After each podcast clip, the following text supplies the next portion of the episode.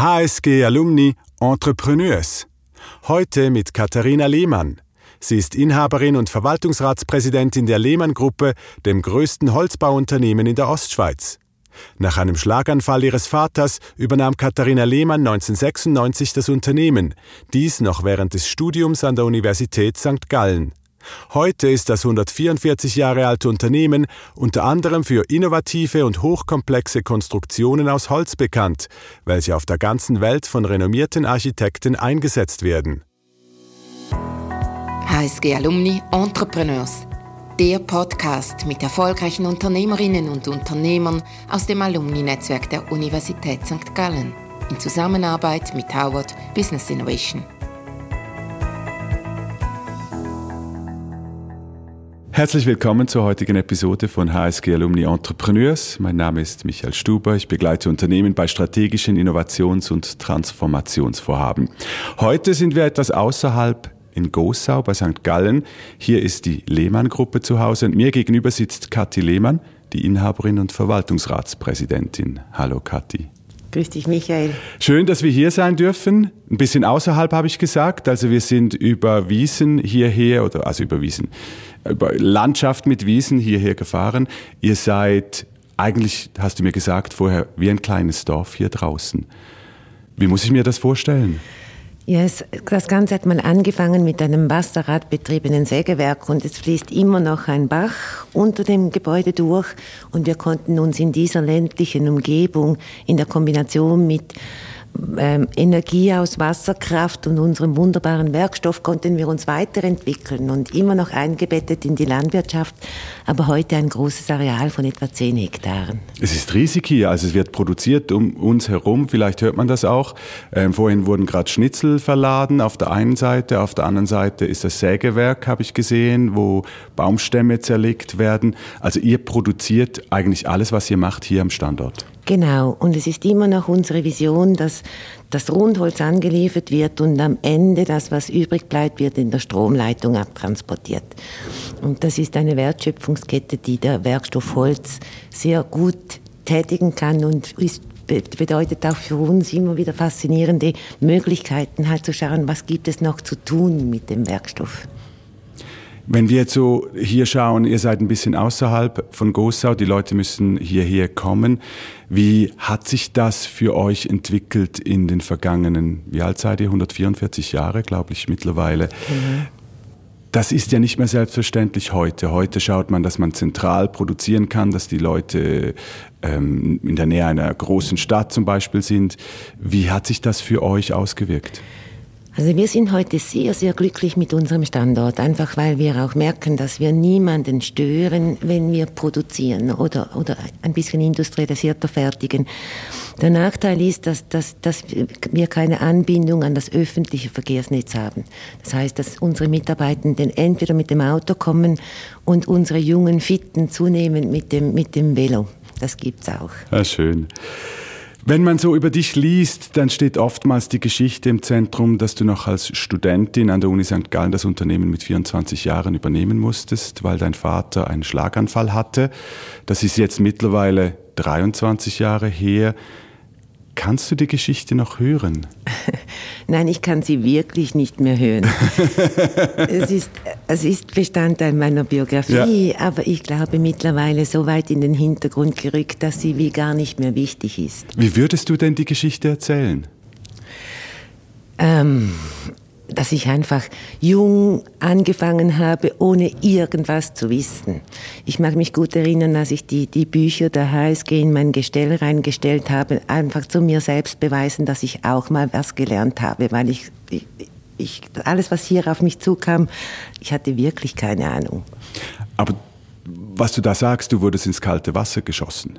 Ja. Und musstest sehr schnell schwimmen lernen. Genau. Und Dazu mal war es sehr hart für mich. Heute, aus heutiger Sicht sage ich, eigentlich hat man nie mehr Energie, als wenn man so jung ist, ähm, äh, das zu machen. Aber es war ein großes Risiko und auch nur möglich, dank dem, dass natürlich ganz viele äh, erfahrene, gute Mitarbeitende hier waren, die mich auch unterstützt haben. Wie muss ich mir das vorstellen? Also gab es da eine Geschäftsleitung, die dich dann aufgenommen hat und die so als Mentoren mit dir gearbeitet haben oder wie war das? Ja, das gab es ganz sicher.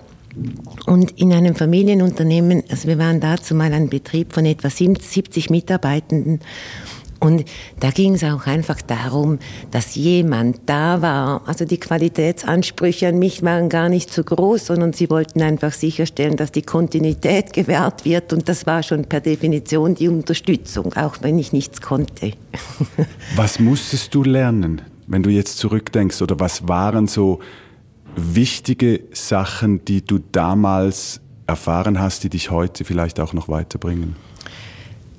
Also Ganz am Anfang war stark fachlich geprägt. Also ich musste mal mir, mir, mir die Kompetenzen aneignen, auch Entscheide zu fällen in, in, in Themengebieten, wo ich gar keine Kenntnisse hatte. Und ich glaube, das, was für mich das Schwierigste war, und das ist heute noch das Schwierigste, das ist die Führung.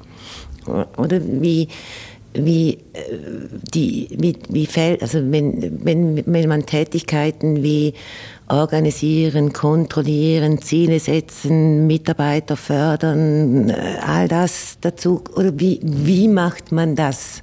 Oder man, man hat viele Fehler und Erfahrungen auf dem Weg, um sich das Handwerk anzueignen.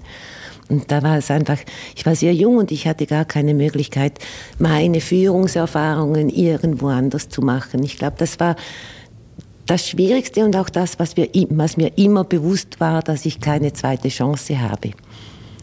Das ist eigentlich etwas Interessantes, was du gerade sagst. Du bist in der fünften Generation der Familie Lehmann.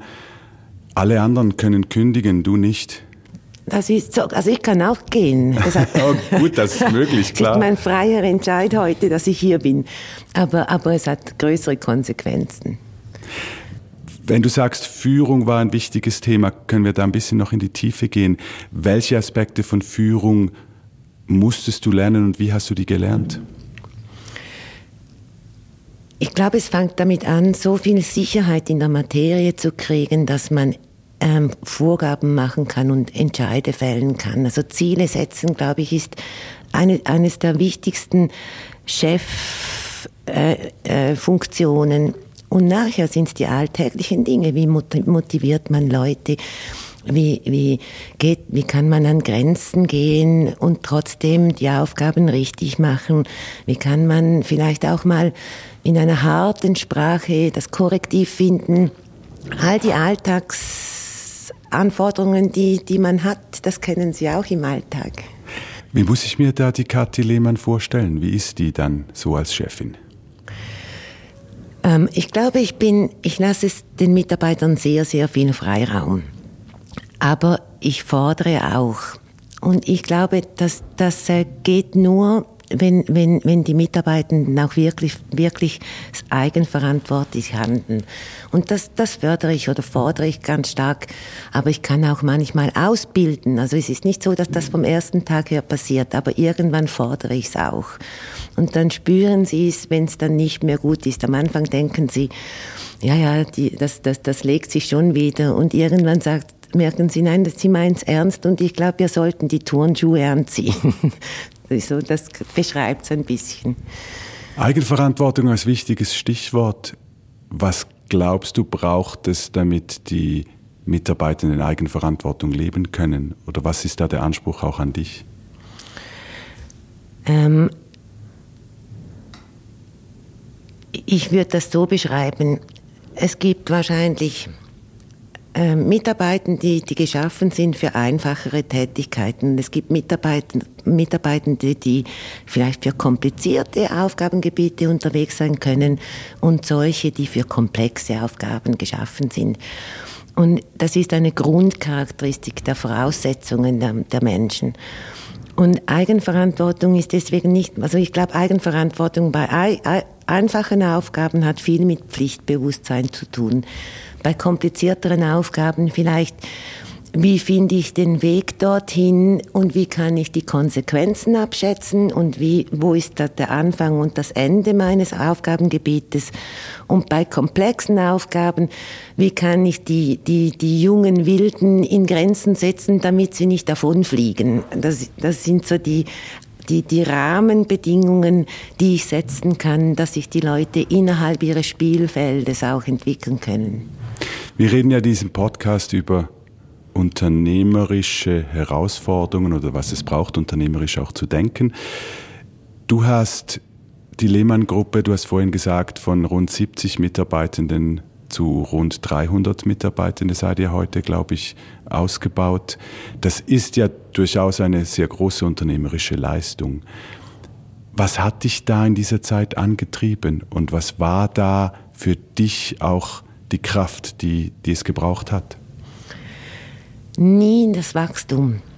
Also wir haben uns über all die Jahre nie also das stimmt nicht ganz. Im Sägewerk mussten wir Wachstumsziele setzen, weil, weil es ein, ein Economies of Scales Prinzip gibt. Aber es waren immer nur die Aufgaben. Es waren, es waren Dinge, die, wo wir bemerkt haben, dass die könnten spannend für uns sein. Und der Antrieb war immer was können wir aus diesem wunderbaren Werkstoff, der vor der Haustüre wächst, alles machen. Und wenn wir wieder ein Tätigkeitsfeld gefunden hatten, wo wir, wo wir dachten, das sei gut, haben wir es angegangen und aus dem ergab sich das Wachstum. Aber es war nie der Plan. Und seid ihr da strategisch oder systematisch vorgegangen oder war das mehr opportunistisch oder vielleicht auch zufällig dann? Beides. Also in den, in den, in den Grundsätzen gab es schon Leitplanken. Also beispielsweise haben wir es war immer das Thema, die Wertschöpfungskette zu vertiefen als Beispiel. Oder für uns war so ab 2009, klar, dass wir auch ins Ausland gehen müssten. Also das Thema Internationalisierung. Aber wie dann konkret das umgesetzt wird, hat wieder viel mit Chancen zu tun, die man wahrnimmt und nicht mit, mit, mit, mit der strategischen Umsetzungsweise. Kannst du da ein Beispiel machen? Ja, das war also ein ganz verrücktes Beispiel ist, ist das erste Freiformprojekt, das wir gemacht haben in Korea. Und das kam, das wurde auf uns zugetragen und wir hatten zu dem Zeitpunkt weder eine Ahnung, wie das, wie wir das machen konnten, noch eine Maschine, noch die, die, die Programmier, die Softwaregeschichte und, und wussten einfach, dass das eine Technologie ist, die uns wirklich interessiert. Kannst du es kurz erklären, Freiform? was ihr darunter versteht, beziehungsweise was man darunter versteht? Das sind Pro äh, Projekte, die müssen nicht zwungen, gezwungenermaßen aus Holz sein, aber das sind Projekte, die, die eine, eine freie Form haben. Auch die Struktur bildet, ist abgebildet in der, in der freien Form. Und wir versuchen, diese komplexe Geometrie auf das Einzelbauteil runterzubrechen und produzierbar zu machen. Und es ist nicht nur das Fertigen dieser Gebäude hier in Gosau, sondern eben die ganze Entwicklung vorher, die uns interessiert. Und, und eigentlich man, kann man es auch beschreiben mit der Aufbereitung der Daten für den 3D-Druck. Wir haben statt einen 3D-Druck einfach eine Fräsmaschine, um die ganz großen Gebäude zu produzieren. Als Beispiel in der Schweiz gibt es dafür gerade den Swatch. Neubau in Biel, wo man eine Ausdrucksform sieht. Und solche Projekte, die machen wir dort, wo, der, wo die Architekten eben solche Formen planen. Also es sind komplexe Formen, die man eigentlich nicht so an einer Säge jetzt zum Beispiel herstellen kann, sondern die man in, in, in einfachere Formen zerlegen muss, um sie nachher wieder zusammenzubauen, damit die Gesamtform äh, sie sichtbar wird, korrekt. Genau, und als zusätzliche Charakteristik nicht gerastert. Und das heißt im Bauwesen natürlich erhöhte Komplexitäten. Das ist ja eine riesige Kombination zwischen Technologie und dann dem charakteristischen Handwerk. Was hat das gemacht mit euch als Unternehmen? Was, was hat das bedeutet, dass ihr plötzlich jetzt so einen hohen Technologieaspekt in eure Arbeit mit einbezogen habt? Ich glaube, das eine war, dass, dass, dass wir Leute anziehen, die das suchen. Rein durch uns, uns, durch die Tatsache, dass man diese Projekte halt auch sieht, oder? Wir, wir bauen etwas, das nachher sichtbar ist, und das zieht dann die Fachleute an die uns eben auch, auch wieder weiterbringen auf dem Weg. Das andere ist, dass ich, dass ich das Ganze gar nicht so wahnsinnig überbewerte, oder? Wir haben immer noch gut ausgebildete Zimmerleute, die mit Herzblut die, die, die, die, die Arbeiten machen, aber die Werkzeuge werden anders. Statt mit dem Hammer wird vielleicht mit einer automatischen Fräse gearbeitet oder vielleicht von, statt von Hand wird mit, dem, mit einer, einer, einer guten IT-Unterstützung programmiert. Aber das Know-how, das beinhaltet immer noch die Köpfe der, der wunderbaren Menschen, die solche Gebäude möglich machen. Und trotzdem ist die Digitalisierung ja der Treiber. Das ist der Treiber. Aber das war schon, also Fortschritt hat es schon immer gegeben. Jetzt geht es einfach ein bisschen schneller. Oder nicht nur ein bisschen schneller, es geht rasant. Und ich glaube, die neuen Arbeitsmittel, Methoden und Arbeitstechniken haben auch das Potenzial, ganz viel Bestehendes zu hinterfragen. Das sind, glaube ich, die, die, die großen Verunsicherungen, die jetzt herrschen die auch bei euch passieren, schließe ich jetzt aus deiner Ausführung. Absolut. Also ich, bin, ich bin komplett überzeugt, dass die Bauindustrie wesentlich automatisierter und industrialisierter arbeitet in Zukunft als heute. Wie muss ich mir das vorstellen oder was denkst du, wird auf uns zukommen?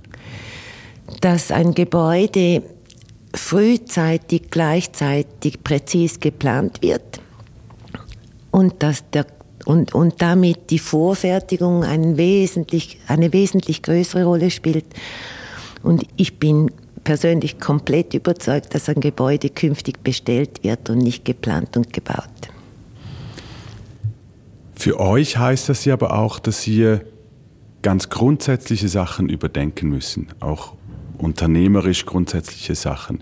Glaubst du, dass nach wie vor auch in 10, 20, 30 Jahren hier noch produziert wird? Oder seid ihr ein IT-Unternehmen, das vor allem plant und die Bestellungen entgegennimmt? Nein, das glaube ich nicht. Also ich bin komplett überzeugt, dass wir hier produzieren, aber ich glaube, der Anteil der Dienstleistungen wird wesentlich höher. Also es werden viel mehr, viel mehr Leute ingenieren, planen, und sich eben in den IT-Schnittstellen bewegen als heute. Ich bin so aufgewachsen, dass es geheißen hat, die im Büro und die Leute, die arbeiten. Und die Realität, die, die ist schon seit Jahren aufgehoben, dass, dass die Leute im Büro auch Wertschöpfung betreiben. Früher haben sie nur gekostet. Und wird das wahrgenommen innerhalb vom Betrieb? Ja, ja. Das braucht aber, das braucht wirklich eine Kultur, dass sich die Leute gegenseitig zuhören und sich auch gegenseitig wertschätzen. Und das, das äh, passiert nicht mehr einfach so.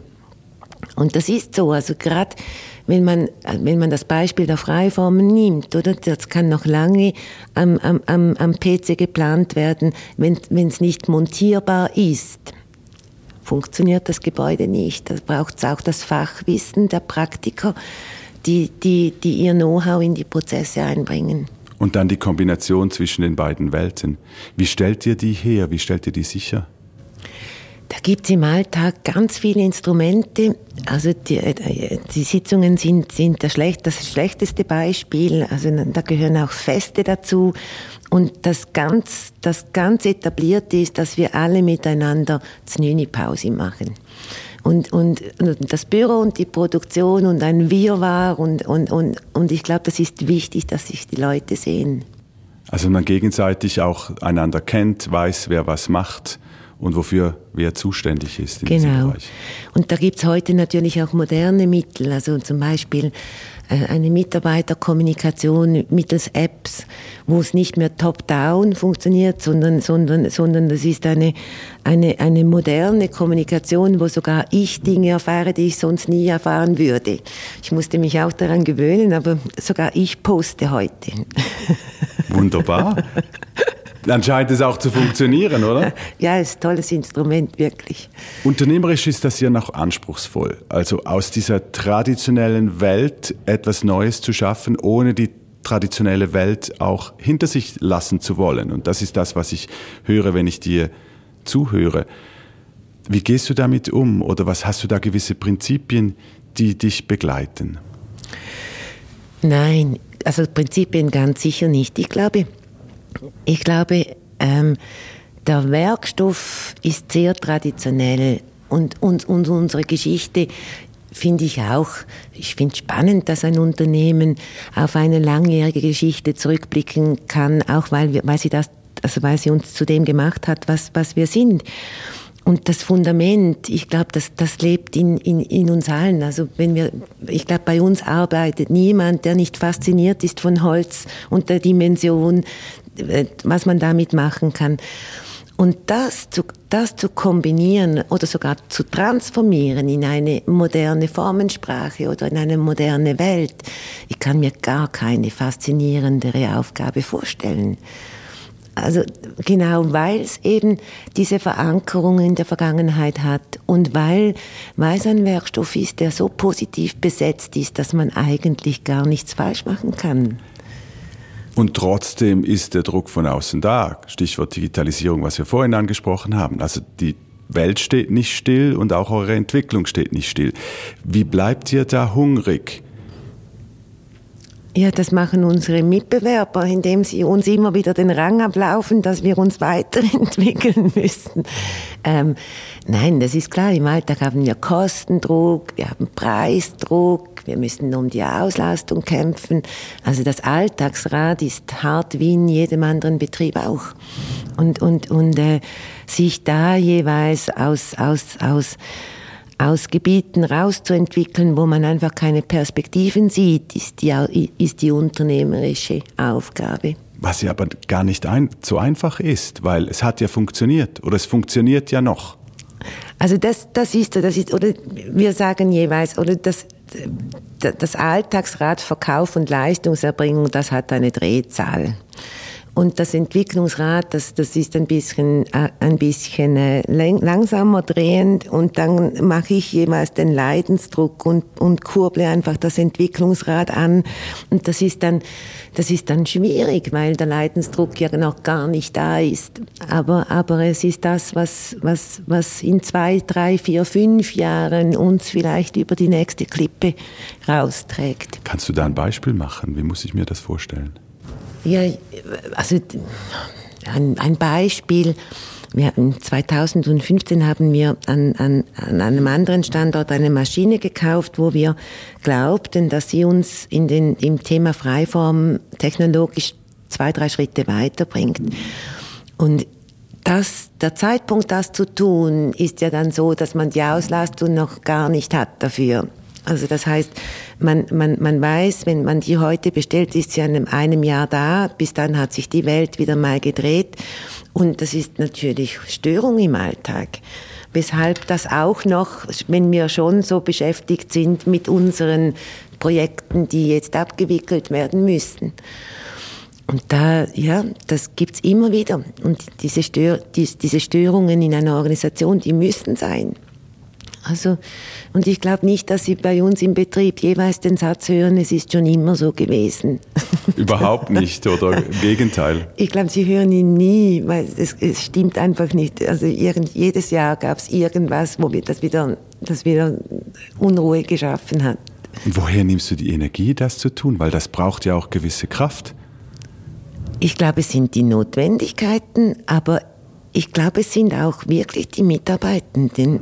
Das, ähm, wenn man sieht, dass die, die, die, die, die, die, die, die Mannschaft da so stark daran glaubt, dass man das tun muss oder dass es notwendig ist, einen Schritt weiterzukommen, dann bin ich nur, nur der Ausdruck dieser Energie. Und es gibt schon Dinge, wo ich selbst das Gefühl habe, das muss jetzt sein und dann, dann geht es auch darum, dass ich einfach die Leute überzeuge. Das gibt es auch. Aber vielfach ist, gibt, der gibt, gibt der Impuls auch andere. Nochmals zurück, 23 Jahren, wo du mit 24 den Betrieb übernommen hast. Du hast mehrmals schon gesagt, ich hätte nie gedacht, dass ich das mache. Das war für mich nicht unbedingt eine Option es geht jetzt vielleicht nochmals 20 Jahre, die du hier verbringen kannst. Und du hast auch gesagt, habe ich gelesen, ja, ich weiß nicht, ob ich die nächsten 20 Jahre noch hier sein werde. Was steht hinter diesen Aussagen? Ähm, dass ich mir ganz viele andere Dinge auch vorstellen könnte und dass mich ganz viele Dinge interessieren und ich genau so lange hier arbeite, wie ich das Gefühl habe, dass ich einen Nutzen stifte. Und, da, da, und auf diesem Weg kann sich die Form ändern, da kann sich der Inhalt ändern. Und es gab zwei konkrete Augenblicke, wo ich dachte, ist der Zeitpunkt und dann kam wieder ein Projekt dazu, dass ich gedacht habe, das mache ich jetzt noch. Aber ich denke nach wie vor, dass ich hier nicht pensioniert werde. Was waren solche Augenblicke oder was war der Auslöser da? Größere Investitionen, wo, wo, wo, wo, es, wo, wo, es, wo ich auch ein Bestandteil war und gesagt habe, das müssen wir jetzt durchziehen, auch gemeinsam. Oder, also die Verantwortung werde ich ja nie hinter mir lassen. Es wird eine Frage der Präsenz sein, die ich hier verbringe. Oder vielleicht gibt es auch einen anderen Eigentümer irgendwann. Aber, aber, aber meine Präsenz, die ist daran, daran gebunden, ob ich einen Mehrwert hier haben kann oder nicht. Und bei der, der sich schnell verändernden Welt kann es ja durchaus sein, dass die Großmutter gar nicht mehr gebraucht wird. Ja, so alt bist du jetzt noch nicht. Wobei natürlich sehr viele junge Leute hier auch auf dem Areal sichtbar sind, auf jeden Fall. Ähm, man kann sich ja auch anders als Mehrwert spürbar machen, was du ja gerade betont hast. Wir sind am Schluss dieses Podcasts. Vielen herzlichen Dank für deinen Einblick und ich wünsche dir logischerweise sehr viel Erfolg und mal schauen, was die nächsten 20 Jahre bringen und wo wir dich wieder treffen. Vielen Dank, das wünsche ich dir auch, Michael. Vielen Dank für das Dankeschön. Gespräch. Danke. HSG Alumni Entrepreneurs, der Podcast mit erfolgreichen Unternehmerinnen und Unternehmern aus dem Alumni-Netzwerk der Universität St. Gallen in Zusammenarbeit mit Howard Business Innovation.